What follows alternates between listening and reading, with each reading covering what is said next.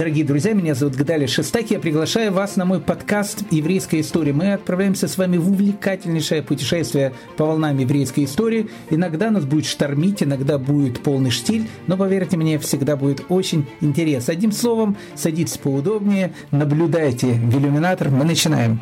Поддержать нас можно на странице Дорви, ссылка внизу. Ваш Гдали Шестак. Здравствуйте, дорогие дамы и господа. Здравствуйте, дорогие друзья. Мы продолжаем наш экскурс в еврейскую историю. Присаживайтесь поудобнее. Всех необыкновенно рад вас видеть. А пока вы присаживаетесь, не рассказать ли нам старинный еврейский анекдот? И вы знаете, как каждый еврейский анекдот, он и смешной, и грустный, но самое главное, он очень философский. Ну, одним словом, Жил да был в прекрасном городе Пинске не менее прекрасный еврей, которого звали Рыби Бурух. Ну, у Рыби Буруха жизнь была очень монотонная. Утром просыпается, идет на молитву в синагогу, потом идет на работу, потом возвращается домой, а дома дети, жена пилит, заботы, проблемы. Ну, одним словом, обычная еврейская жизнь. И вот однажды в Пинск залетает э, такой заезжий психолог, дает лекции и говорит о том, что человеку для его психологического здоровья нужно время от времени менять обстановку. Ну, то есть, в общем, сменить обстановку. И подумал Рэби Борух, работает он много лет. Отпуска уже не помнит, когда был последний раз. Имеет же право еврей хотя бы раз в десятилетку поехать в отпуск. И решил Раби Борух поехать в столичный губернский город Минск. Людей посмотреть, себя показать. Одним словом, попрощался он со своей женой Сарой, сел в свою телегу и выезжает за пределы города. Ну и тут, знаете, все прям как по Шолом Алейхиму. Когда, знаете, еврей из местечка выезжал в чистое поле, все вот эти вот запахи, иногда не очень хорошие, а ведь э, жизнь была очень-очень такая, ну, скучная. Они оставались где-то в прошлом, а в настоящем оставалась дорога, пение птиц, запах цветов. Ну и тут прям, знаете, как по закону жанра, ведь дело происходит летом. А помните у Вивальди во временах года, какая главная тема в лете? В лете главная тема — это гроза. Так вот, э, и тут тоже начинается гроза. Ну, наш э, Раби Борух понимает о том, что грозу нужно где-то пережидать, э, заходит в первую попавшуюся харчевню, садится, рюмочка, одна, вторая, поговорил с евреями. А гроза была со страшным ветром, и указатель, э, который показывал дорогу на Минск, он повернулся в результате бури э, и э, теперь стал показывать не на Минск, а на Пинск обратно. Ну, Раби Борух, он, опять же, дорог не очень знает, GPS-ов тогда не было. Выходит он из э, этого шинка, э, смотрит э, указатель, сел в носу телегу и, в общем, поехал обратно в Пинск. Думая, понятно, что он едет в Минск. И вот подъезжает он к городу Пинск, смотрит на него и говорит, это же надо, какие все-таки города одинаковые. Ну, ну, типичный город Пинск.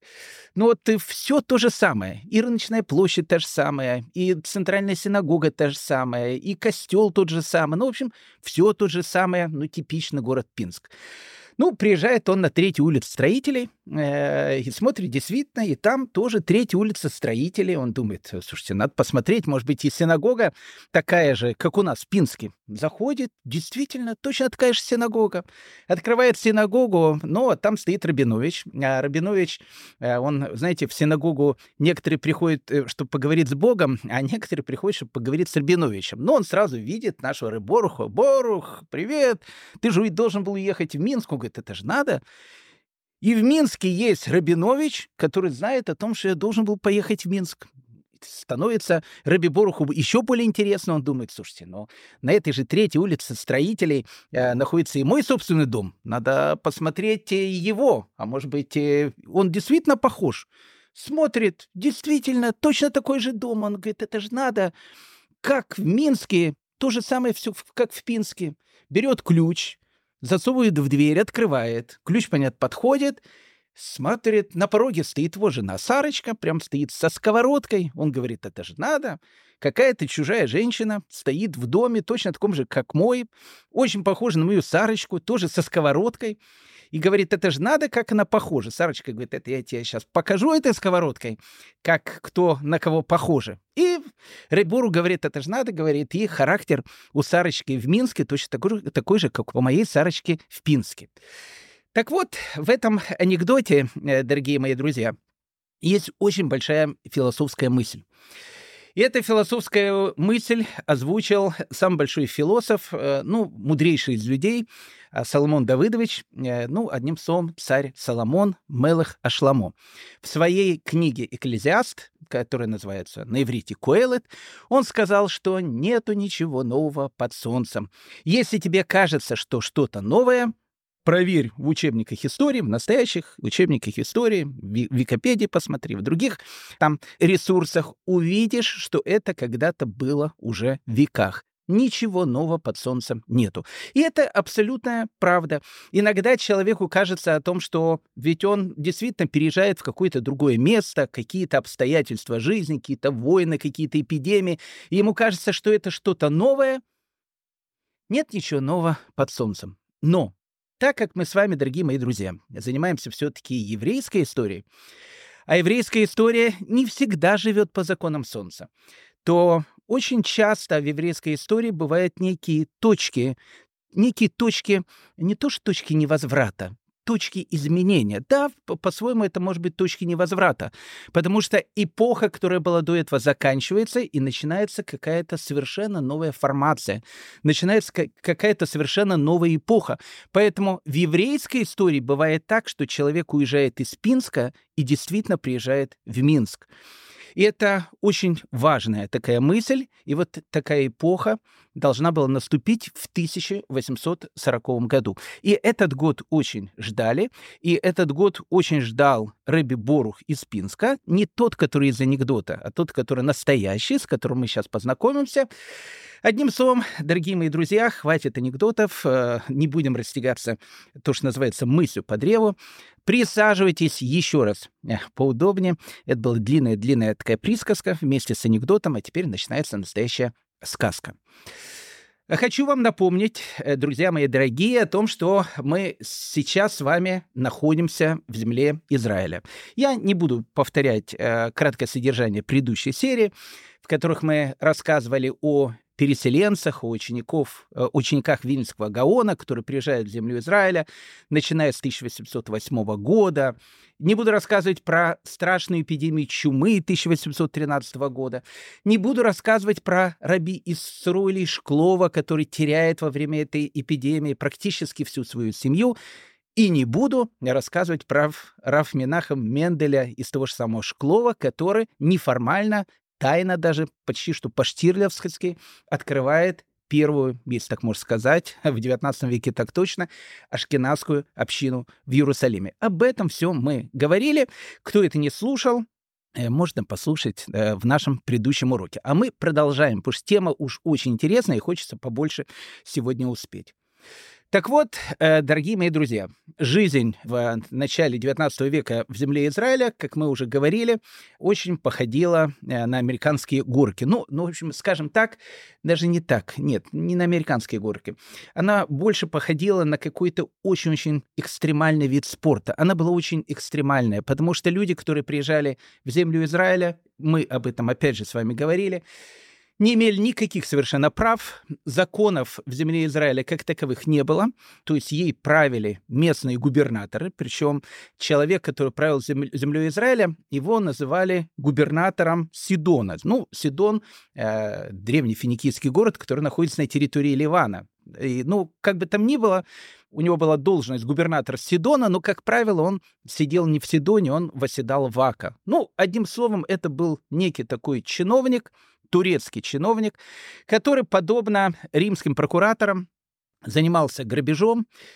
Вообще, как таковых законов тогда на территории современной земли Израиля не было. На дорогах вас могли ограбить, болота и пустыни, население было очень-очень малочисленное. Если ты переезжал из точки А в точку Б, всегда стоял какой-то а, местный арабский шейх а, с, там, с, не знаю, с ружьем, там, с саблей, чем угодно, и говорил «гони деньги». И если ты хотел переехать из места в место, тебе нужно было заплатить, тебе нужно было с кем-то договориться. А когда э, евреи жили э, в городе Цфате, а мы с вами именно э, говорили про город Цфат, там вообще была ситуация аховая. Нужно было платить постоянные налоги, налоги были очень большие, работы не было никакой, ну вообще просто никакой, не потому что люди не хотели работать, просто ее не было. Ее не было и у арабов, которые там жили. Поэтому выживали только благодаря тем деньгам, которые приходили из Европы. И то вот эти маленькие деньги, которые приходили, как правило, их нужно было отдавать э, местной мафии э, цфатской. А там в каждом городке была тоже своя мафия. Поэтому, ну, жизнь там поверьте мне, э, дорогие мои друзья, действительно было экстремальное. Поэтому люди, которые туда приезжали, как мы с вами говорили уже на прошлом уроке, это действительно были богатыри духа. Ну вот в полном смысле этого слова богатыри духа, которые понимали о том, что они подвергают и свою жизнь, и э, какой-то свой комфорт, такой опасности, таким неудобством, но они готовы были все оставить только ради одной мысли — возвращаться и жить в землю Израиля. Так вот, э, дорогие мои друзья, расскажу я вам одну поучительнейшую историю. Она действительно очень поучительная, трагическая, поучительная, ну и, как это ни странно, звучит очень характерная э, для всей нашей еврейской истории. Она, кстати, э, если я не ошибаюсь, 215 лекция. Это же надо, 215 лекций уже прошли. Так вот, одна поучительная история. У нас их было много, но вот новая поучительная история. Жил да э, в городе героем Ака э, в это время, ну, скажем так, полный хозяин земли Израиля.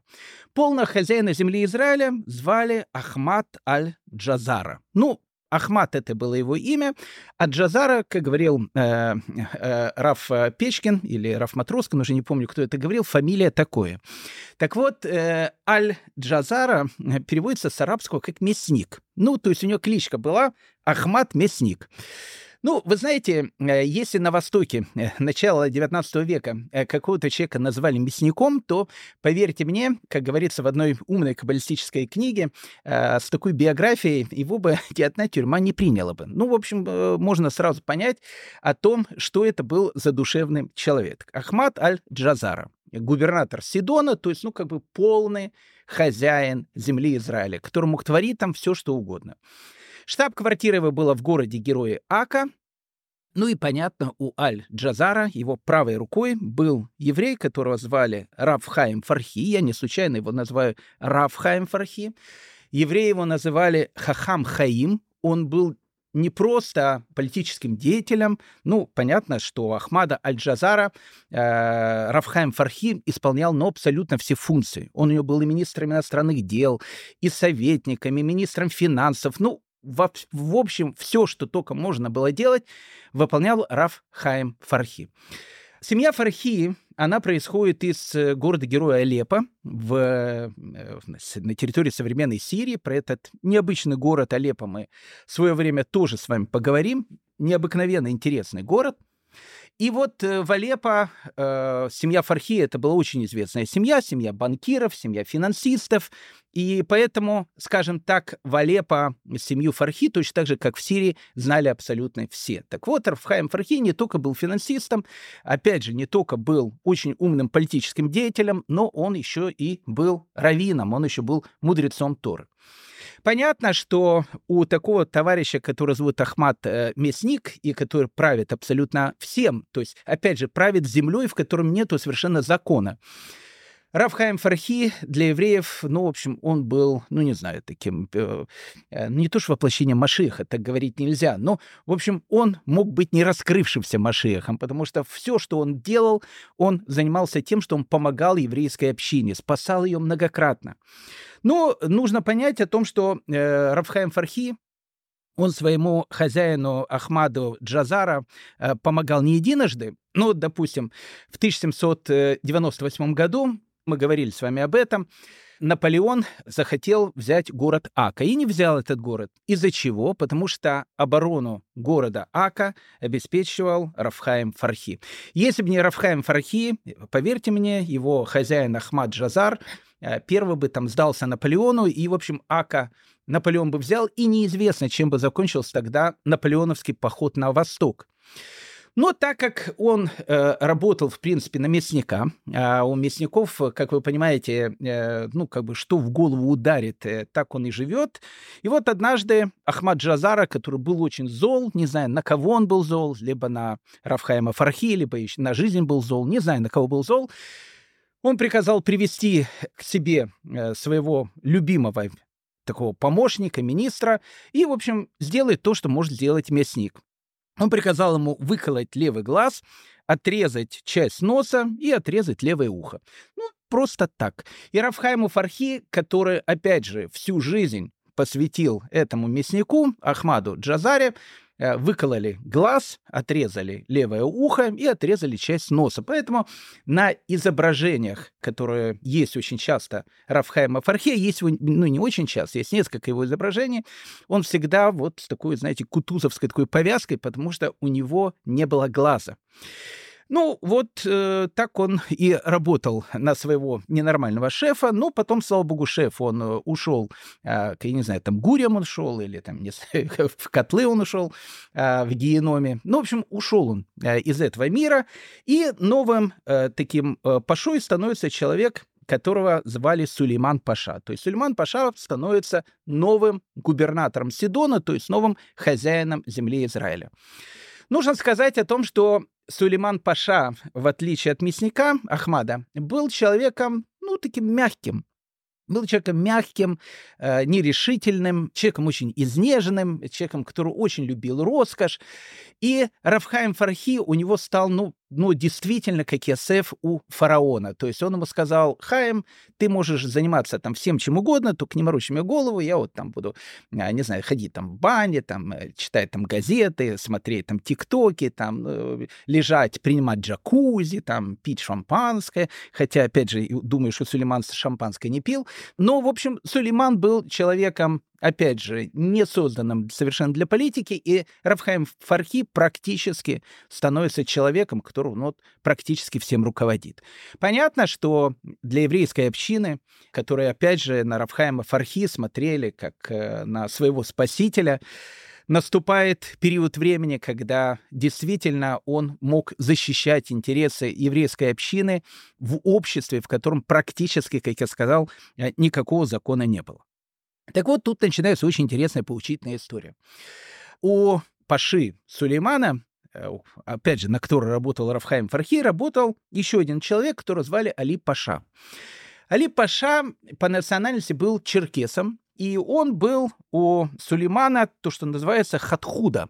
Хатхуда — это ну, как бы, не знаю, визирь там, ну, в общем, э, как бы второй человек там э, во власти. Если Рафхайм Фархи, он реально всем руководил, то Катхуда, ну, не знаю, премьер-министр при президенте, если вот есть там, не знаю, президентская какая-то республика. И у Али Паши был сын, которого звали Абдулла. И вот э, в 1800 13 году, точнее в 1814 году, Али Паша заболел, и вот, э, лежа на, то, что называется, смертном своем ложе, он призывает Рафхайма Фархи, именно его призывает, потому что именно ему он больше всего доверял, и сказал, уважаемый Хайм, смотри, я ухожу в мир иной, и у меня на этой земле остается мой сын Абдулла, которому в тот момент было всего лишь 13 лет. Я поэтому прошу тебя, чтобы ты полностью взял моего сына как бы на себя, взял его к себе домой и воспитывал его как своего ребенка, но я очень прошу, чтобы ты его воспитывал по, понятно, мусульманским исламским законам. И Рафхаим Фархи берет вот этого Абдулу, 13-летнего, к себе домой и действительно воспитывает его как своего ребенка.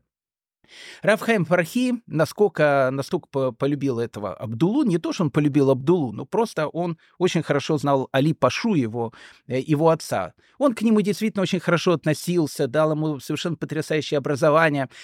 И постоянно он э, ну, делал абсолютно все, чтобы он, вот этот молодой повеса, постоянно повышался в должности, чтобы Паша Сулейман, у которого, кстати, детей не было, замечал этого маленького, молодого мальчика и как бы давал ему какие-то должности. И действительно это ему удавалось. И вот в 1919 году Сулейман умирает. И, соответственно, нужно было Э, чтобы избирать нового Пашу Сидона, то есть нового губернатора всей этой области. Ну, понятно, что все решается в Стамбуле, все решается в Константинополе, но э, начинается вот эта вот подковерная борьба, кого же избрать Пашой, потому что у Сулеймана, опять же, Паши детей не было, поэтому нужно Пашу избрать какого-то человека знатного, который, опять же, был при дворе. И вот тут Рафхайм Фархи начинает делать абсолютно все, чтобы будущим Пашой избрали его воспитанника, на которого он отдал свою там любовь, заботу, в общем, все, что только можно, чтобы он стал следующим Пашой. Это было сделать очень сложно. Равхайм Фархи потратил, ну, практически все свое состояние, он был человеком очень богатым, на различные э, подкупы, на различные взятки, только чтобы э, вот этого молодого повесу Абдулу сделать следующим пашой. Ну и это не удавалось. Тогда он подключил своего друга, которого звали Ихискель из Багдада. Ихискель из Багдада, он жил в Стамбуле. И у Ихискеля из Багдада, это был богатый такой купец, он имел, ну, скажем так, большое влияние и был знаком с многими янычарами, которые, опять же, были в Стамбуле. И вот э, Ихель из Багдада подкупает каких-то янычарских лидеров. В общем, происходит огромная-огромная такая политическая, ну, не скажу, что интрига, но, в общем, политическая такая игра, только чтобы Абдулу, Абдулу, прошу прощения, а, сделать, э, соответственно, будущим Пашой. Ну, что смущало? Во-первых, смущал его возраст. Ему было только там 18 лет, понятно, он там в орденах, наверное, каких-то уже был. Но 18-летний э, пацан. Но, с другой стороны, Рафхайму Фархи это удалось. И Абдулла становится Пашой, Пашой Сидона, то есть он становится ну, абсолютным хозяином всей земли Израиля. Но тут э, происходит э, один из случаев. Так как э, Абдулла был человеком, который очень увлекался суфистскими такими ритуалами, а то особенно таким ритуалом, который называется зикра. Я не буду сейчас говорить, что это такое. Знаете, есть такой суфийский ритуал. Они там танцуют, у них там есть танец. Вот это все называется зикра. Так вот, э, Абдулла, э, он был таким человеком, который, в общем, любил вот эти вот э, ритуалы, ритуал Зикра, и э, танцевал он вместе, ну, с такими простыми людьми, там, не знаю, с, со своей знакомой молодежи, там, по местному клубу и так дальше. Э, Равхайм Фархи, опять же, который считает себя ну, практически отцом этого товарища, змееныша этого, он ему говорит о том, что смотри, ну, как бы ты был до этого просто, значит, ты там ребенком, пацаном, а теперь ты паша. Ты не можешь просто так танцевать с простыми людьми. Вот э, посмотри, у нас есть наш шейх Мустафа, допустим, он очень такой, э, ну, влиятельный человек. Есть мэр Ака, которого зовут Мухмад Аль-Худа. Вот они тоже устраивают вот этот а, обряд зик икра. Ты, понимаешь, ты уже должен показывать о том, что ты вместе с ними. И действительно, Абдулла послушал Рафхайма Фархи, э, сблизился и с э, Мухмадом Аль-Худа, и с шейхом Мустафо, и с другими товарищами. А все эти другие товарищи, они страшно боялись Рафхайма Фархи. Ну, не то, что они его боялись, они понимали о том, что если Абдулла воспитывался в их доме, э, то если до этого Рафхайм Фархи был практически полным хозяином при Сулеймане, то теперь он вообще будет хозяином. Им это совершенно было не нужно, э, и поэтому они начинают, в общем, интриговать. Как начинают интриговать? Они начинают Абдулу, Абдулу этого говорить о том, что что же это за безобразие такое. Еврей, он э, занимает такую огромную должность в государстве, и вообще он такой плохой человек, редиска. И мы э, тебе, мальчик, подарим там хороший, хороший такой велосипед и так дальше. И дарили ему какие-то подарки, и, в общем, все что угодно только бы нужно было э, этого Хайма Фархи, ну, как бы убрать с государственной должности. Ну, плохо, ну, он уже пожилой человек, плохо, что он как бы всем руководит. И Абдулла, э, змееныш, э, знаете, бывают такие змееныши, э, которых э, то, что называется, на груди пригрели. Так вот, это был змееныш, именно которого пригрели на груди. А, и вот этот э, Абдулла, он ну, как бы э, постепенно говорит, ну, смотри, э, там, Хайм, ты уже человек пожилой, давай, в общем, иди, значит, на заслуженный отдых, есть другие люди, которые могут там руководить. И постепенно, постепенно это все происходит в течение полугода, потому что 27 января 1820 года он становится пашой, а трагедия, она произошла 8 августа 1820 года. Ну, полгода, ну, плюс-минус, там, 7 месяцев прошло. И Рафхайм Фархи, видя о том, что, ну, как бы его сняли со всех должностей, говорит э, тогда Абдуле, что, слушай, там, э, змееныш, э, мой мальчик, я, ну, как бы не буду оставаться в Ака, я вернусь к своей семье в Дамаск. Там, ну, он сам родом из Дамаска, он уже многие годы живет, практически всю жизнь живет в Ака. Вернусь туда, там у меня есть братья, там есть семья и так дальше. Со своей семьей туда перееду.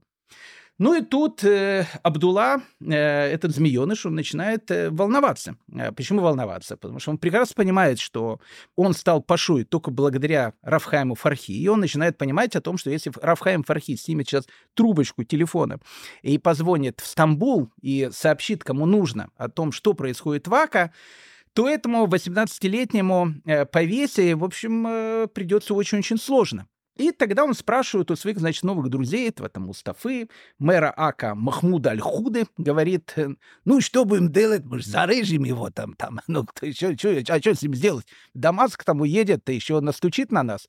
Они сказали, конечно, зарежем. И 28 августа 1820 года, поздно ночью, в дом Рафхайма Фрахи врываются солдаты, хватает его, душат, его задушили. Ну, надо отдать должное Абдуле, он оставил в живых его семью. Задушили, а у него так э, выходило, что у него как бы его это дворец, большой дом, где он жил, прям выходил на море. И вот прямо они вышли, и труп Рафхайма Фархи выбрасывает в море. Поэтому Рафхайм Фархи который всю жизнь отдал городу Ака, воспитал э, этого змееныша по имени Абдулла. В результате Абдулла его задушил, и, в общем, э, с этого момента начинается очень и очень трагический период э, истории. Абдулла, теперь, который понимает о том, что, в общем, как бы своего, значит, приемного отца, не знаю, как его называть, он там задушил, он понимает о том, что теперь наступает момент, когда можно грабить. Никто на него, значит, не смотрит, можно теперь делать все, что угодно. И вот для того, чтобы отомстить еще евреям, сделать какой-то, знаете, укольчик такой евреям, он увеличивает у евреев налог, который и до этого был огромнейшим, страшным налогом, увеличивает его, там, не знаю, в разы. И несчастная община города-героя Цфата которая и так жила в проголодь, теперь, теперь должна вообще просто продавать свои вещи. А, вещей, как вы понимаете, тогда у человека, ну, не знаю, там одно и то же пальто мог носить прадедушка, дедушка, а потом папа, и, и, и, и еще сын донашивал, еще внуку своему бы передал. Поэтому начинается страшная вещь, то есть э, начинает выбивать деньги, начинается вот эта эпоха рэкета. То есть было понятно о том, что Абдулла э, сделает абсолютно все, чтобы свести еврейскую общину земли Израиля к тому, чтобы она перестала существовать. Ну, э, одним из первых вещей главу Сфатской еврейской общины, Раф Исроиля Ишклова, опять же, с которым мы знакомились, он с него тоже пытается там э, взять какие-то огромные деньги. Ну, у Рафа Исроиля Ишклова этих денег не было, его схватили перевезли в Ака, бросили в тюрьму, и Абдулла сказал о том, что следующее, что он сделает, он просто публично отрубит голову э, Рафисройлю и Шклову за то, что он, в общем, не дает деньги. Ну, как вы понимаете, ситуация была аховая, но дело происходит в 1820 году. А в 1820 году, в отличие от 2024 года, немножко были другие законы. Понимаете, у Рафхайма Фархии в Дамаске остались его там братья, не знаю, там племянники, его жена с детьми туда э, там сбежала, рассказывала все эти вещи, которые происходили. А семья у него была очень-очень богатая, и поэтому братья Рафхайма Фархи, они, в общем, собирают, не собирают деньги, у них были деньги, они нанимают войско, ну вот просто нанимают войско, и сказали, что, ну, все-таки мы находимся на Востоке, а по законам Востока у нас будет сейчас кровавая месть. Ну, в общем, как бы убили, значит, нашего родственника, незаслуженно, теперь, в общем, Абдулла мы его, значит, схватим, будем судить, привезем его в Стамбул, пускай его там в Стамбуле судят. Взяли войска, то есть на, наняли реально в Дамаске войска, и с этими войсками они подходят к Ака. В 1821 году начинается осада Ака. То есть осада Ака войсками, которыми, опять же, руководят братья Рафхайма Фарки. Как вы понимаете, закона э, на э, территории Эрицреля вообще никакого нету. То есть, ну, как бы все это, как бы, с одной стороны, Турция, а глава всего этого — это египетский паша, который там, в общем, находится далеко там в Каире, иногда в Каире, иногда в Александрии, а законов никаких нету. То есть, ну, как бы какие-то племена там, этот с этим воюет, этот с этим, ну, в общем, такой полный фе феодализм. Но нужно отдать должное Абдуле, он выдержал эту осаду, и, в общем, как бы не удалось братьям Рафхайма Фархи его э, схватить, э, этого товарища, и тогда Абдулла сказал, ну, если еще и такие были вещи, то, в общем, сейчас мы, в общем, все время сделаем, э, ну, в общем, все, там, полное, там, винегрет э, будет все время земли Израиля. И тут евреи понимают, что нужно просить у кого-то помощи. И у кого они просят помощи? Как это э, неинтересно звучит, они просят помощи у Российской империи.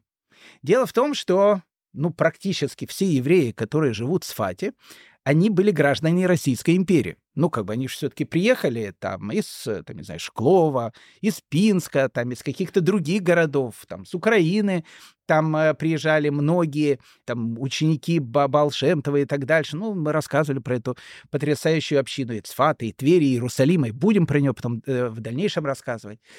Большинство из них, они были гражданами Российской империи. Ну, как бы в Российской империи есть э, дипломатические отношения с Турцией. Соответственно, есть э, российский консул, который, опять же, должен защищать права граждан Российской империи. И вот несчастные евреи Псфата обращаются к российскому консулу со словами о том, что, ну, как бы, если он не вступится в эти вещи, то все закончится тем, что просто все граждан Российской империи э, иудейского вероисповедания в земле Израиля просто поубивают. И евреев спасает российский консул еврея спасает российский консул от, от этого товарища Абдулы, который был, опять же, пашой, губернатором Сидона, то есть абсолютным хозяином земли Израиля. Вот такая вот история. Но, как вы понимаете, бедствия, они не заканчиваются, они там с каждым годом продолжаются. И вот в 1825 году весной были, ну, какой-то страшные дожди. Э, ну, опять же, в земле Израиля всегда, если погода, то она всегда, как говорится, страшная. Я сейчас был недавно в земле Израиля, и до этого, когда я там, а, ну, как бы за пару дней до того, как я приехал, было там светило солнышко, там, э, ну, в общем, тепло было. А когда мы приехали, вот, вот на неделю приехали, было очень-очень холодно. И там, не знаю, я слушал там радио, и говорили мне там знакомые, говорили, что такой вот холодной погоды не было уже там столько-то, столько-то лет. И это же надо тебе, значит, приехать было в такие, значит, холода. Ну, я, честно сказать, радовался, потому что с этими холодами были дожди, а в земле Израиля дожди — это всегда благословение. Но дожди, они, понятно, тоже должны, ну, как бы выпадать так, чтобы из благословения не вышло проклятие. Так вот, весной 1825 года в земле Израиля были очень сильные дожди, очень сильные ветра, и дожди были настолько сильные, что они переходили уже из разряда благословений в разряд проклятий. В э, Сфате все в эти вот маленькие домики, э, у них у всех была э, такая куполообразная крыша. И она скреплялась э, каким-то Э, смесью из глины, соломы, вот, ну, не знаю, вот она как-то крепилась э, таким образом. Понятно, что когда падает маленький дождик, это нормально, но когда начинают падать огромные дожди, вот эта вот смесь, которая держит эти глиняные крыши, непонятно на чем, соломенные, глиняные и так дальше, и в весной 25 года в Цфате э, произошло несколько случаев, когда обрушились крыши. И вот э, однажды Раф Израиль из Шклова вместе со своей семьей находился дома, и в этот момент были очень сильные дожди, и крыша обрушилась на них. То есть она похоронила под собой всю семью Рафхайма из Шклова. Надо сказать о том, что, слава богу, все выжили там, чудом, но все выжили. И Рафи Сройль из э, э, Шклова, он сказал о том, что, видимо, это знак, который показывает мне Всевышний. Потому что, если мы помним, когда э, была эта страшная эпидемия чумы 1813 года, и когда Раф э, Исройль Шклов потерял всю семью, у него буквально остался э, на руках только ну, ребенок, там, э, грудничок, его внук, и, и еще осталась его дочка. Все остальные дети дети его умерли. Пятеро детей его погибают. Э, во время эпидемии чумы его жена тоже умирает. Он остается абсолютно один. И вот э, тогда э, Рафис Ройли Шклова, он э, сказал о том, что вот если он выживет, и он сам заболел еще чумой, он сам лежал в присмерти. Вот он скажет, что если вот он выживет, он обязательно напишет книгу, в которой он напишет все те законы, которые должны евреи соблюдать в земле Израиля. И вот когда э, в 1825 году э, обрушилась эта крыша, э, глава Цфатской еврейской общины Рафисройлис Шклова сказал, видимо, Всевышний напоминает мне о том, что вот я дал определенное такое обещание. Блинедер сказал о том, что я напишу эту книгу и не написал ее до сих пор. И Рафис Ройли Шклов, он пишет эту потрясающую книгу, в которой он описывает законы, а, по которым должны жить в, в земле Израиля. Так вот, дорогие мои друзья, тут мы и снова возвращаемся к городу-герою Пинску и к нашему уже знакомому Раби Боруху, который пытался совершить путешествие из Пинска в Минск. Но знаете что, давайте э, перед тем, как мы ну, заговорим о э, нашем герое Равбурухе из Пинска, настоящем Равбурухе из Пинска, не из анекдота. Давайте еще небольшая политинформация, которая тоже очень-очень важна для нашего дальнейшего э, повествования. В 1805 году э, в Македонии, э, в албанской семье, э, мусульманской албанской семье в Македонии, на, на территории бывшей там, Югославии, родился человек, которого назвали, ну, прям как боксера. Его назвали Мухаммад Али. Ну, Мухаммад Али, он был албанцем. Семья его была не то, что богатая, ну, как бы она была такая, ну, не, скажем так, немного зажиточная. Ну, как бы так как она была не очень богатая, э, образование никакое Мухаммад Али не получил, нужно сказать о том, что он научился читать только в 40 лет. Ну, чтобы было понятно. До 40 лет он читать не умел. А писать он так и не научился никогда. Но читать научился в 40 лет. Это, это, это ну, нужно сказать. Поэтому он ну, совершенно был из такой безграмотной семьи. Плюс еще, будучи ребенком, он потерял всю свою семью, воспитывал его дядя. А, ну вот он как бы там, вырос в семье дяди, начинает заниматься э, каким-то легким бизнесом, там, торговал на территории, опять же, современной Югославии, там, каким-то табаком. Ну, в общем, какая-то бедная такая албанская мусульманская семья. И тут 1798 год, э, когда Наполеон Бонапартович э, нападает на... Сначала захватывает Египет, потом это у него восточный поход такой, потом идет в землю Израиля, э, осада Ака и так дальше. Но еще до осады там Ака и до того, как, как он взял город-героя Яфа, он зашел в Египет. И вот когда, значит, Наполеон заходит в Египет, а Египет — это все-таки турецкая империя, турки начинают набирать, мобилизовывать солдат, которые, в общем, можно послать в Египет, чтобы они, в общем, защищали турецкие владения от э, Наполеона Бонапартовича. И вот э, Мухаммед Али, ему 30 лет, ну, как бы он, опять же, человек малограмотный, и, и тут э, в городке, где он жил, набирают солдат, э, и он говорит, ну, почему не попробовать? И идет в солдаты. Ну, то есть, одним словом, побрили его в солдаты. Нужно сказать, что Мухаммед Али был э, человеком, ну, действительно, наверное, гениальным, потому что ему, ну, чтобы было более так понятно, удалось за какие-то считанные годы, э, э, ну, как бы дослужиться от солдата до полного, абсолютного хозяина Египта. То есть он стал пашой Египта. Ну, как бы, а паша Египта, поверьте мне, э, в те времена это должность огромная. То есть, ну, как бы человеком, который полностью владел Египтом. В этом отношении, конечно, Мухаммед Али, ну, опять же, личность э, необыкновенная, о ней можно рассказывать очень много, и э, по отношению к евреям он э, вел политику очень-очень такую терпимую, поэтому, ну, не будем про него рассказывать, хотя вот просто таки хочется, есть много историй про него. Но неважно, не суть важно. Мухаммед Али э, был человеком, еще раз, э, хотя он был человеком таким малограмотным, и опять же научился читать, когда уже был пашой Египта.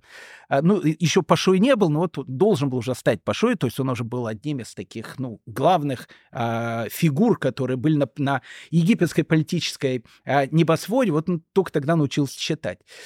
При всем при этом это был человек, который считал, что в Египте должен быть порядок. То есть, ну, никакого порядка не было. В Египте был какой-то полный феодализм. Несмотря на то, что он воевал с Наполеоном, потом он воевал с англичанами, но он считал о том, что в Египет нужно приглашать европейских специалистов, э, э, детей из Египта нужно посылать в европейские университеты для того, чтобы они получали какое-то образование и для того, чтобы они начинали ну, в Египте э, делать какие-то вещи, чтобы выводить его из этого средневекового феодального общества, в котором они и были. И поэтому Мухаммед Али делает огромное количество разных реформ. Но нужно сказать, что Мухаммед Али был человеком, который ну, вот какой пример привести? Ну, вот пример. Он открывает первую в истории газету на арабском языке. Ну, чтобы было понятно. Да. То есть к э, первой половине XIX века не было ни одной газеты на арабском языке. Он ее открывает в Египте и называет «Египетские события». Вот первая в истории газета на арабском языке открывает ее Мухаммед Али. Мухаммед Али э, посылает своих э, как бы посланий, посланников, студентов там посылает в Париж, в Лондон, чтобы они там учились. Он решил реорганизовать армию. То есть армии, он видел, что и армии как таковой не было. Поэтому для того, чтобы реорганизовать армию, э, он приглашает, ну, такого вояку, который прошел ну, абсолютно с Наполеоном все его походы, он даже в России, кстати, был, а, там в битве при Бородино участвовал, в битве при Березина участвовал, потом вместе с э, войсками Наполеона там в эту страшную зиму 1812 года и 13 уже года а, там мерз, замерзал и так дальше, но участвовал во всех походах, человека, которого звали Жозеф Севе. И вот Жозеф Севе, когда он ушел в отставку, он решил приехать в Египет к Мухаммеду Али, и Мухаммед Али делает его министром обороны. Но э, Жозеф Севе, он принимает ислам, э, входит э, там в историю под именем Сулейман Паша, это другой Сулейман Паша, это министр обороны Египта Сулейман Паша. И вот он создает египетскую армию, 200-тысячную сильную такую египетскую армию.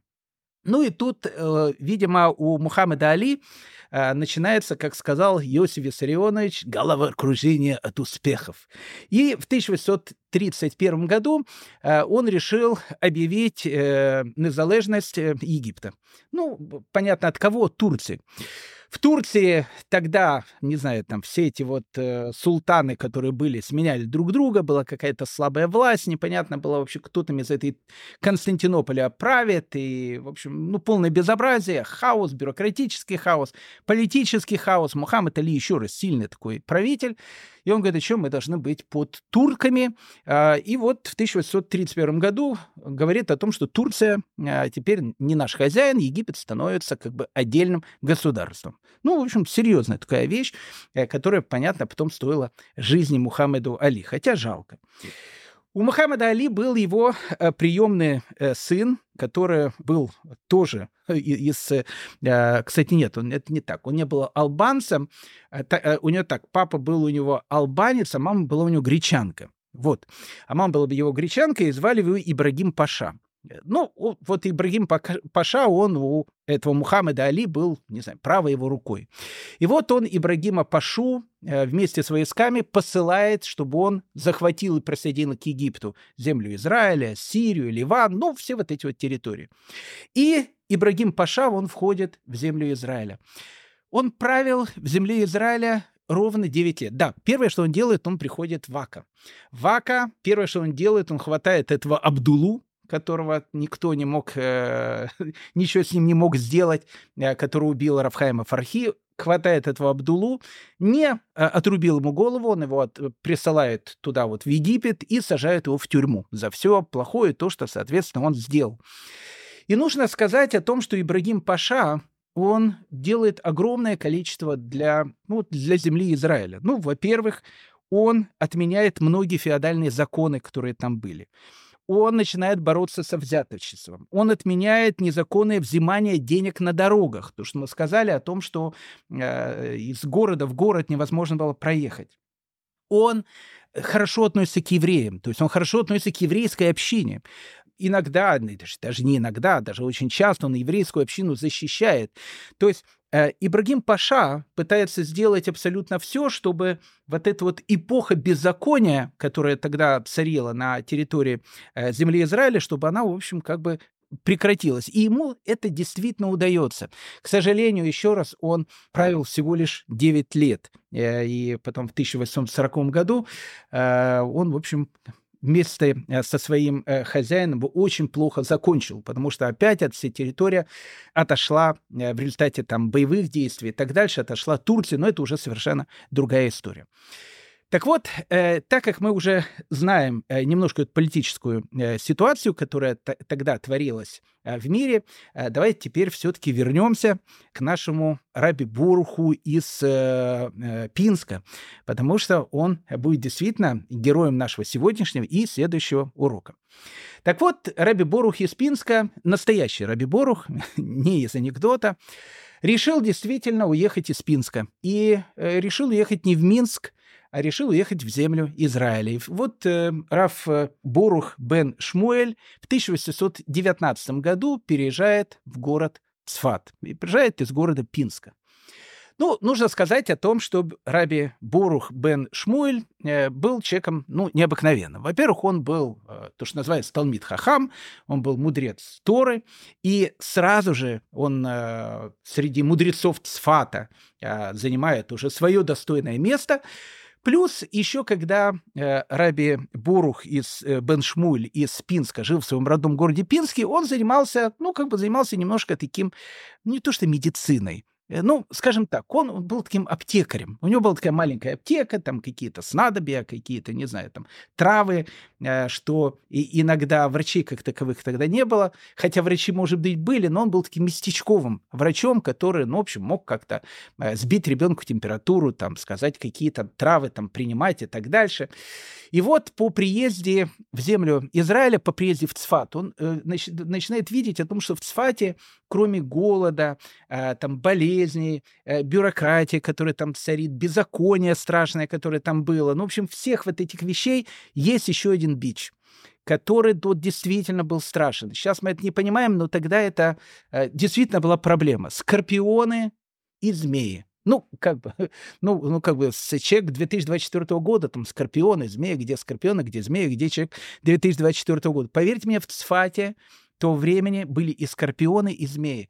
И многих эти скорпионы и змеи, я не скажу, что каждый день кусали, но они их кусали. Поэтому Раби Борух, он начинает придумывать различные противоядия.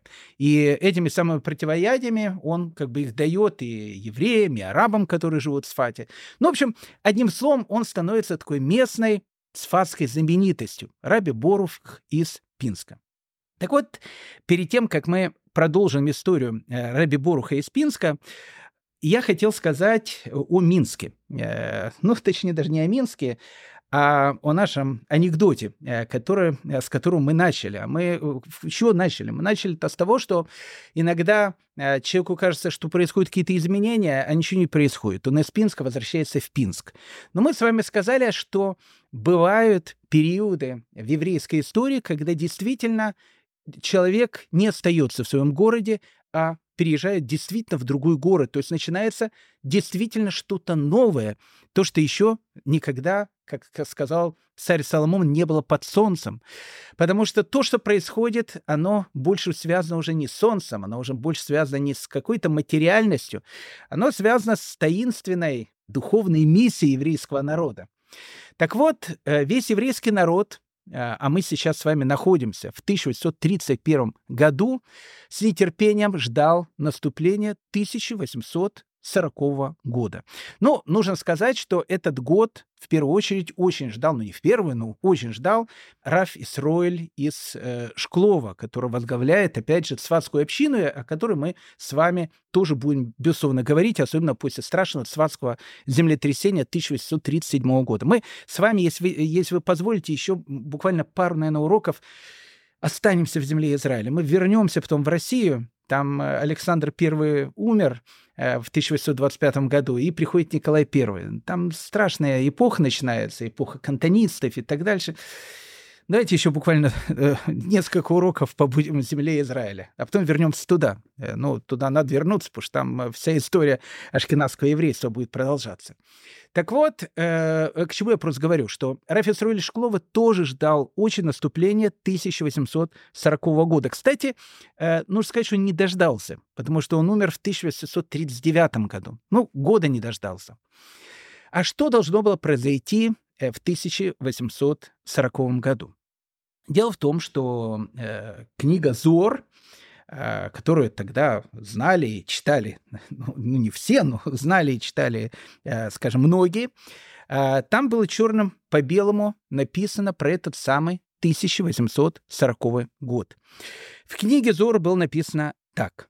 В шестом столетии шестого тысячелетия то есть это 5600 год. 5600 год по еврейскому летоисчислению — это 1840 год. В шестом столетии шестого тысячелетия откроются врата мудрости сверху и источники мудрости снизу.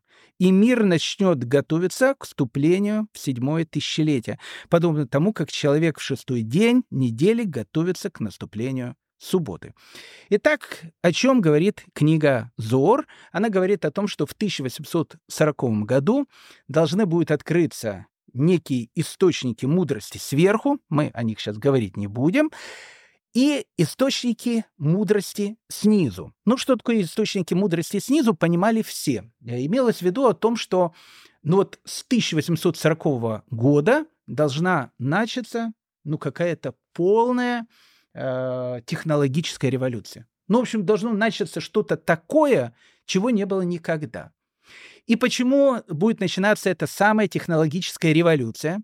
По одной простой причине. Потому что технологии чем ближе э, эпоха будет подходить к седьмому тысячелетию, а мы сейчас с вами, э, ну, опять же, чтобы было более понятно, живем в 5784 году, то есть до, до начала седьмого тысячелетия у нас остается 216 лет.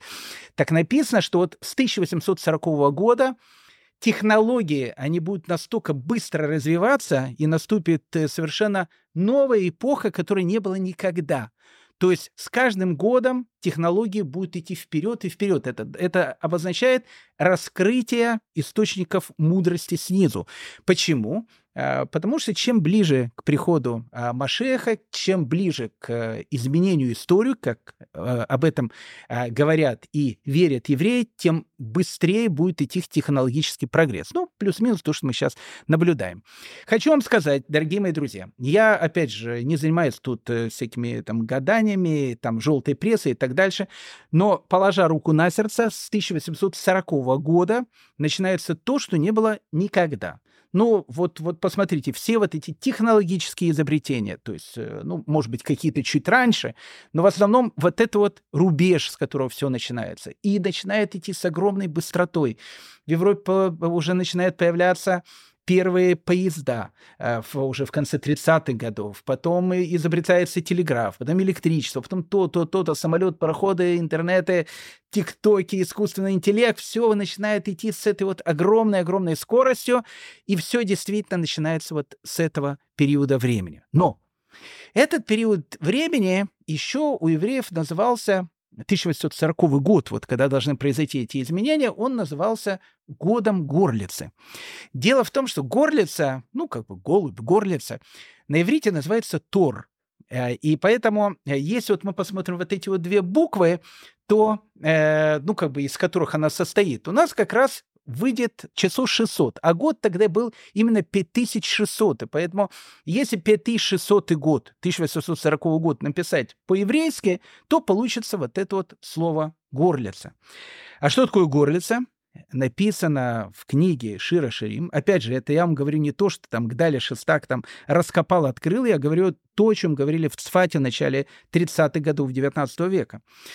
Так вот, э, в Шира Ширим, Шира Ширим — это песен-песень, которую написал царь Соломон, э, написана следующая вещь. «Молвил друг мой и говорил мне». Вся вот эта вот песня Шира Ширим, песен-песень, это диалог, диалог между, между Шуламид и царем. На самом деле, э, вот Шуламид — это девушка, она олицетворяет народ Израиля, а э, ее сужена олицетворяет Всевышнего. Вот это вот вечный роман между э, еврейским народом и Всевышним. Вот он написан в Шира Ширим. Молвил друг мой и говорил мне, «Встань, подруга моя, прекрасная моя, ступай за мною, ибо вот зима прошла, дождь миновал, удалился, цветы показались на земле, время пения настало, и голос горлицы слышен в стране нашей». То есть посмотри, что происходит, говорится в «Песень-песень». Посмотри, зима прошла, начинается весна, начинает появляться цветы, то, чего не было никогда. И вот мы уже ее еще пока не видим, но в земле нашей мы начинаем уже слышать голос горлицы. А этот как раз, а горлица это и есть 1840 год. То есть должно что-то новое произойти в мире. Так вот, в той же самой книге Зор написано о том, что когда э, будет начинаться уже мессианская эпоха, то э, к еврейскому народу присоединятся потерянные 10 колен Израиля. Вот они начнут появляться, они начнут приходить, они начнут собираться в земле Израиля, вот эти 10 потерянных колен Израиля. Ну, мы много говорили с вами о 10 потерянных коленах Израиля. Ну, давайте буквально одну секунду. Я, ну, просто чтобы у нас много есть лекций, когда мы э, об этом говорили. Послушайте хотя бы цикл лекций про Давиду Рувени. У нас там три или четыре лекции. Э, очень интересные лекции, не потому что я читаю, потому что Давид Рувени э, стоит того, чтобы о нем послушали. Э, не помню, какой это номер. Ну, посмотрите, Давид Рувени в нашем э, в списке э, наших лекций по истории. Так вот, э, в 722 году до новой эры по ну, по такому общему летоисчислению, мы знаем о том, что Израильское царство было разрушено, было два царства, Иудейское царство и Израильское. Израильское царство было разрушено со столицей в городе Герои Шамрон, Самария, и 10 колен, которые там были, они были изгнаны. И вот, вот с этого момента, когда они были изгнаны, были они изгнаны ну, туда далеко, вот э, в сторону Афганистана, ну, вот границы, там, не знаю, Ирана, Афганистана, там, Пакистан, ну, не Пакистан, в основном Афганистан, ну, вот и туда, и, и больше, ближе уже к странам, может быть, Средней Азии и так дальше. Вот туда они куда-то были изгнаны. А, вот эти вот самые 10 колен. И вот с этого момента евреи ищут потерянных братьев, ищут потерянных 10 колен. А, и время от времени приходили какие-то ну, известия о том, что где-то далеко находятся какие-то э, государства, которые возглавляют евреи. Может быть, это и есть те самые 10 колен, которые, в общем, находятся где-то в каких-то мало э, доступных э, каких-то, не знаю, географических точках и так дальше. И у евреев есть свое царство. Они не только находятся в положении там угнетенных, э, там полурабов таких многих странах мира, у них есть какое-то свое царство, там, где правит еврейский царь и так дальше. Ну, мы много об этом говорили. Мы с вами говорили про Хазда Шапрута в IX веке, который пишет письмо хазарскому царю Ясефу, Ясефу бен Беньямину, и он у него прямо спрашивает в этом письме, скажи, уважаемый мой царь, э, вот у вас э, целое еврейское царство, ты еврейский царь, из какого ты колена? Мы понимаем о том, что, э, скорее всего, вы являетесь теми самыми потерянными коленами, которые вот создали свое царство. И хазарский царь Ясеф бен Бениамин говорит о том, что на самом деле мы э, геры, то есть мы когда приняли иудаизм, мы не из колена Израиля и так дальше. Поэтому ну, вот постоянно происходил этот поиск. А так как все приближается к 1840 году, то э, интерес э, к этому поиску, то есть время наступает совершенно новое, и это ощущают абсолютно все. И вот в земле Израиля тоже ожидают о том, что, ну, как бы к этому времени новому нужно подготовиться. Что еще э, ожидает Рафисруили Шклова, э, глава Сфатской еврейской общины? Дело в том, что с 425 года новой эры у евреев нету Синдриона, нету Санхедрина. Ну, опять же, не буду все эти темы повторять. Э, опять же, дорогие мои друзья, послушайте, пожалуйста, лекции про Цфат 16 века, о том, как была попытка у Рав Байрама в Цфате в по-моему, 1538 год, воссоздать Синдрионы. Почему он хотел его воссоздать и почему это не получилось. Мы там тоже много-много об этом и подробно говорим. Поэтому я не буду останавливаться, я буквально одну секунду скажу. Одна из причин, почему нету Синдриона э, сейчас, она заключается в том, что у евреев нету такого понятия сейчас, которое называется смеха. Ну, что такое смеха? Смеха — это такая вещь, которая называется рукоположение. Дело в том, что любой человек, который является членом Синдриона, у него он должен быть рукоположен другим раввинам. Ну, что это значит? Вот Иисус Навин, Ишуа бен Нун, то есть э, второй человек после Моисея, он был рукоположен Моисеем, то есть Моисей его делает как бы главой еврейского народа. Он рукоположил, то есть дал смеху 70 старейшинам, которые, э, ну, в общем, были тогда синдрионом той эпохи. А э, вот рукоположение человеку, который становится рукоположением, он может быть действительно одним из тех мудрецов, который может руководить и издавать законы. Потом эти 70 э, мудрецов рукоположили еще кого-то, и так вот это вот рукоположение, оно беспрерывно шло до 425 года. В 425 году э, Феодосий II, он закрывает еврейский Синдрион, отменяет пост Наси, то есть главы еврейского народа, и с этого момента, так как нет уже синдриона, пропадает и смеха, то есть пропадает уже вот это вот рукоположение.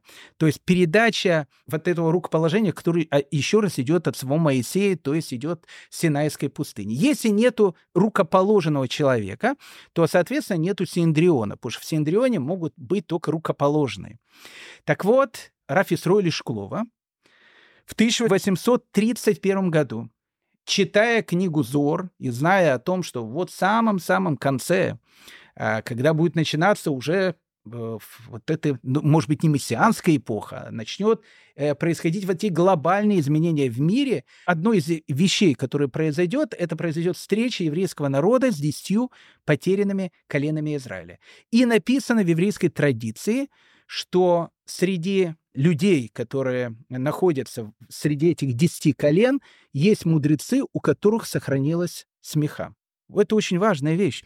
То есть, если где-то найти 10 колен Израиля, а э, Рафис Руэли Шклова считал, что их можно найти, мы сейчас э, будем говорить, почему он так считал, то одна из главных вещей, которая была у него, это не только наладить с ними связь, но найти человека, который имеет это рукоположение, который сможет рукоположить других раввинов, и это будет способствовать тому, что а, евреи смогут э, через какое-то время воссоздать древний Синдрион. Очень интересная такая вот вещь.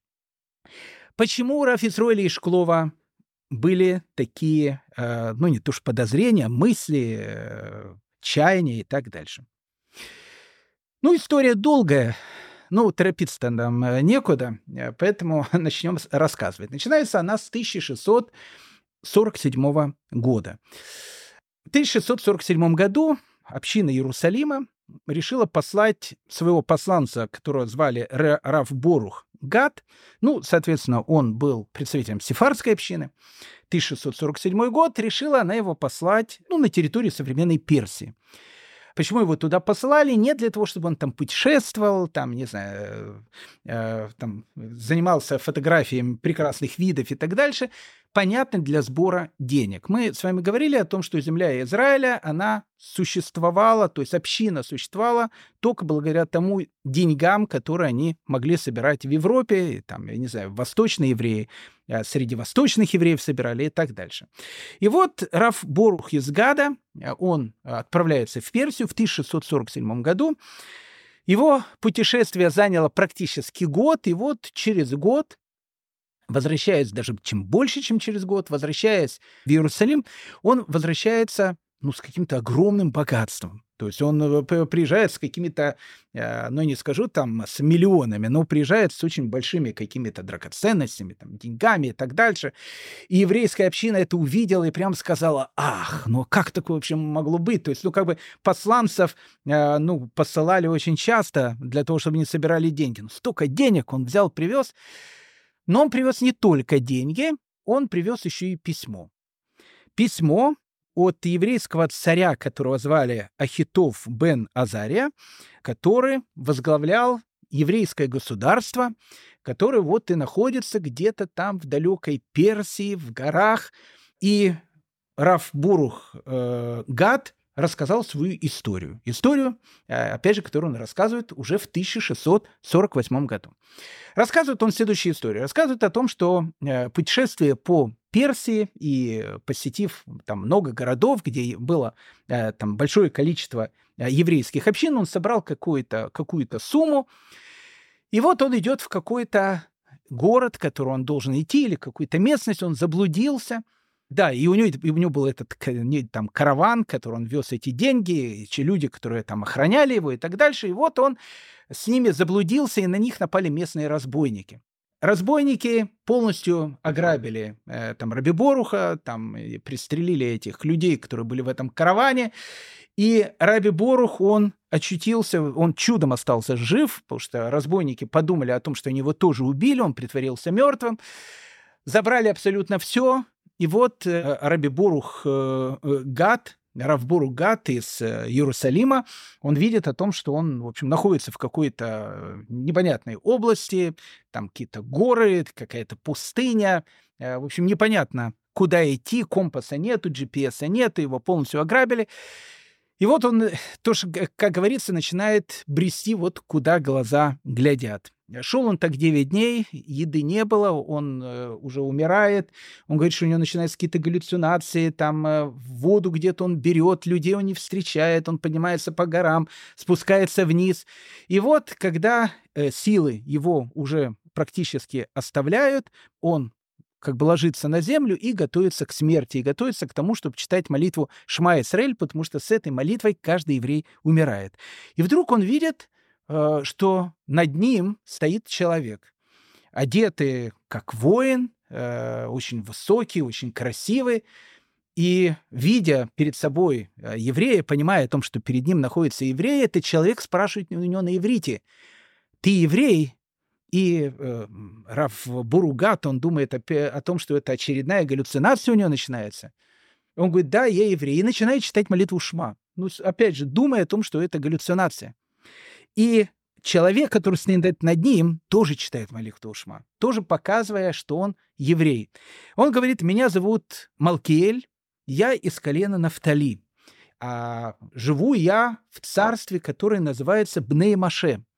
И находится оно за рекой Сампатион. И там у нас есть вот наше еврейское царство, где мы, э, значит, живем. И у нас есть даже э, наш царь, которого зовут Ахитов бен а, Азария, ну, как бы наш, как бы царь. Ну, Равбору Гад э, не знает, это сон, не сон. Э, Малкель этот его накормил, посадил его там на верблюда, не знаю, на лошадь, не знаю, на кого посадил, и говорит, я приведу тебя в это царство. И вот э, это все рассказывает э, Равбору Гад в Иерусалиме когда он приезжает э, там, в 1848-49 году, я не знаю уже, когда он приехал э, в Иерусалим, он это все рассказывает Иерусалимской общине. И вот э, он говорит, они приводят его во дворец к Ахитофу бен Азаре, в это вот таинственное еврейское царство. И там много людей собралось. Они совершенно ничего не знают про еврейскую историю, которая происходит там последние там, практически 2000 лет и говорят, расскажи, а что произошло за последние две тысячи лет в мире? Что там у вас происходит? И Раф Бурух Гад начинает рассказывать о судьбе еврейского народа. И вот он рассказывает о судьбе еврейского народа, и люди, которые его слушают, они рыдают. Э, Причем описывают, что рыдают и женщины, и дети, и мужчины. Рыдают, слушая, через какие страдания прошел еврейский народ. И вот царь Ахитов бен Азария пишет ему большое письмо, э, дают ему огромное количество разных там богатств, там золота и все эти вот вещи. Это все, говорит, специально для еврейской общины Иерусалима. И вот, э, когда э, Равбург Гад приезжает, соответственно, в Иерусалим, он приносит это письмо и приносит деньги. Ну, можно было бы сказать о том, что он Банрон Мюнхгаузен, и письмо написал самостоятельно. Ну, можно было бы, но он-то деньги еще привез. Причем денег принес очень много. Интересно, что э, в Иерусалиме э, собрались раввины, изучили это письмо, и все дали э, такое законодательное решение о том, что письмо не является подделкой. Письмо не является подделкой, действительно, видимо, он встречал какое-то, вот, не знаю, еврейское там царство или не знаю, что он там встретил, но что-то он-то встретил, это, это точно. Но потом ситуация начинается очень сложная, и э, погромы Богдана Хмельницкого на Украине 1648 год, все это время, ну, как, окей, это все было далеко, потом эти плены, которые появляются там в Турции, которые там выкупают, все. Ну, в общем, так получилось, я не скажу, что из-за этого, но ситуация была тогда очень сложная и там, и потому что сапитианство начинается, и все эти вещи. Ну, в общем, э, никто экспедиции туда по пути э, Буруха из Гада не посылал. И как бы эта история, которая произошла, они говорили, они знали. Ну, как бы, ну, в общем, там, мамы рассказывали своим детям о земле Израиля вот эту историю. В конце 20-х годов 19 века, это уже то, что называется вот-вот-вот уже рядом, посланец, опять же, сефарской общине Цфата. Мы говорили э, с вами о том, что в Цфате было три общины. Там было, ну, на самом деле было две общины, ну, как бы две общины, как бы три общины. То есть была община э, сефарская, там были сефарские восточные евреи, они были вместе, это у них была единая община. И была община ашкенадская. Ашкенадская община делилась на хасидскую и не хасидскую. Но, поверьте мне, в городе Героя Цфате, в отличие от Европы, люди воспитывали в себе такое понятие, как Агабат Хинам. Беспричинная любовь. Не беспричинная ненависть, а беспричинная любовь. Поэтому между хасидской и э, литовской общиной, поверьте мне, в Цфате были очень прекрасные теплые отношения. Очень прекрасные теплые отношения. Раф Исроэль из Шклова, который потерял всю свою семью, о котором мы, опять же, постоянно говорим, он женится вторично, и причем женится на девушке, на женщине из хасидской семьи. То есть, ну, как бы он тем самым взял жену из хасидской семьи. То есть, какая еще может быть, какой еще может быть больше мир между евреями? Так вот, в конце 20-х годов э, представители этой самой сифарской общины Сфата посылают своего человека в город-герой Сану. Сана — это ну, столица Йемена, интересная такая страна, которую, безусловно, надо поговорить, и мы поговорим о ней. Э, посылает в Сану, опять же, для того, чтобы собрать деньги. Для того, чтобы собрать деньги для сфатской общины. И вот, э, вот этот человек, который приезжает в Сану, это уже конец 20-х годов 19 века, то есть это все происходит, э, ну, скажем так, на глазах у Рафисро или Шклова, у э, Равборуха из Пинска, который, опять же, будет героем нашего повествования следующего, который, опять же, живет в Сфате с 1819 года. И вот э, он рассказывает следующую историю. Значит, он был в Сане, там общался с местной общиной, и вот он заметил одного человека в синагоге. Он был, в общем, одет как-то очень странно. А, у него такая была военная одежда. На поясе у него, а, в общем, висел такой меч. И, в общем, вида он был такого, ну, в общем, скажем, телосложения он был такого борцовского. И у него был пояс. И на этом поясе на иврите было написано «Дан будет змеем на дороге и аспидом на пути». Ну, это то благословение, которое получила колено Дана в Торе. Так вот, э, и он видит этого человека, он какой-то странный. Э, вот он практически ничего не кушает, он пьет воду и только кушает хлеб, там постоянно учится. Ну и выглядит он э, среди ну, местных евреев, таких полузабитых, он выглядит таким, ну не знаю, таким э, кибуцником настоящим таким, знаете, с мускулами такой, такой первопроходец. И он спрашивает у э, людей из общины Сана, кто это? И они говорят, что периодически к нам приходят люди из колена Дана.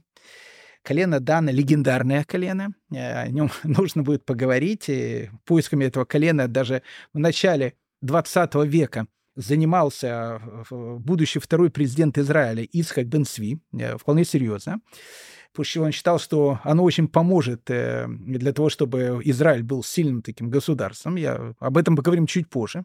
То есть это не какие-то там легенды, сказки. Э, колено Дана, запомните это, колено Дана. Вот иногда вот люди из колена Дана, которые живут э, где-то там в, в Хиджаде, э, вот этот в далеких, этот Хиджаз, это далекая область, вот там где-то у них есть царство колена Дана, вот где-то они находятся там. И вот этот посланник э, Цфатов, ну, встретив этого человека, там, слово за слово, он говорит, да, я вот из колена Дана, у нас есть, значит, свое царство и так дальше. И он ему говорит, а хочешь, я тебя туда повезу? Ну, хочешь, ты приедешь, увидишь все своими глазами, приедешь в свой город Сфат и расскажешь земле Израиля о том, как мы живем в далеком Хиджазе, в, в нашем государстве, вот где находится легендарное колено Дана. И этот человек, он сказал, что готов. А потом он сказал, что он просто испугался. Ну, испугался, ну, не знаю, куда ехать, долгие какие-то пути, этого человека никто не знал, там и все эти вещи. Испугался.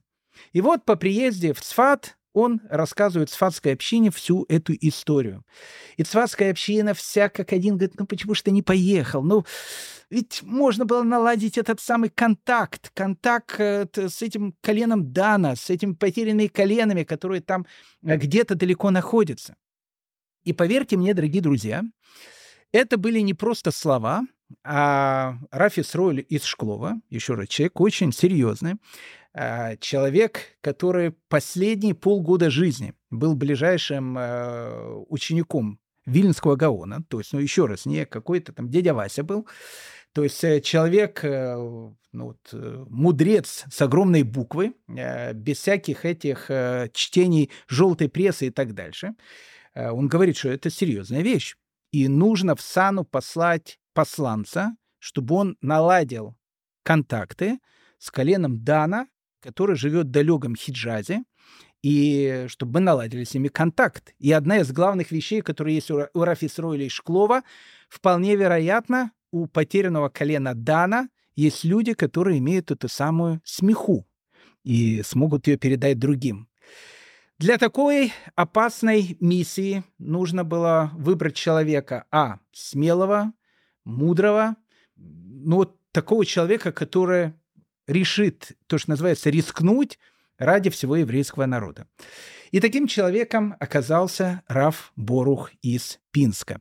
И Раф Боруха из Пинска было принято в 1831 году послать из Цфата в Сану для того, чтобы он наладил контакт с потерянными коленами народа Израиля. Потрясающая история, э, господа мои. Она только начинается. Самое интересное, э, поверьте мне, впереди. Э, но мы вам самое интересное рассказывать не будем, потому что оно будет у нас в следующей нашей серии. Спасибо большое, что вы этот э, час э, с хвостиком э, были со мной. Спасибо, что мы вместе с вами совершили это потрясающее путешествие в землю Израиля. Таки почувствовал ее святой воздух во время нашего сегодняшнего разговора. Подписывайтесь на наш э, телеграм-канал, э, который называется «Еврейская история», э, потому что на этом телеграм-канале, в отличие от других мест, где есть лекции, я выкладываю периодически дополнительные материалы к тем лекциям, которые вы можете слушать. Всем всего самого доброго и лучшего. Обнимаю всех вас и до следующих встреч. Счастливо и берегите себя. Пока. Дорогие друзья, в следующий раз мы продолжим наше увлекательное путешествие по волнам еврейской истории. Желаю вам всего самого доброго и хорошего. Ваш Гдаля Шестак.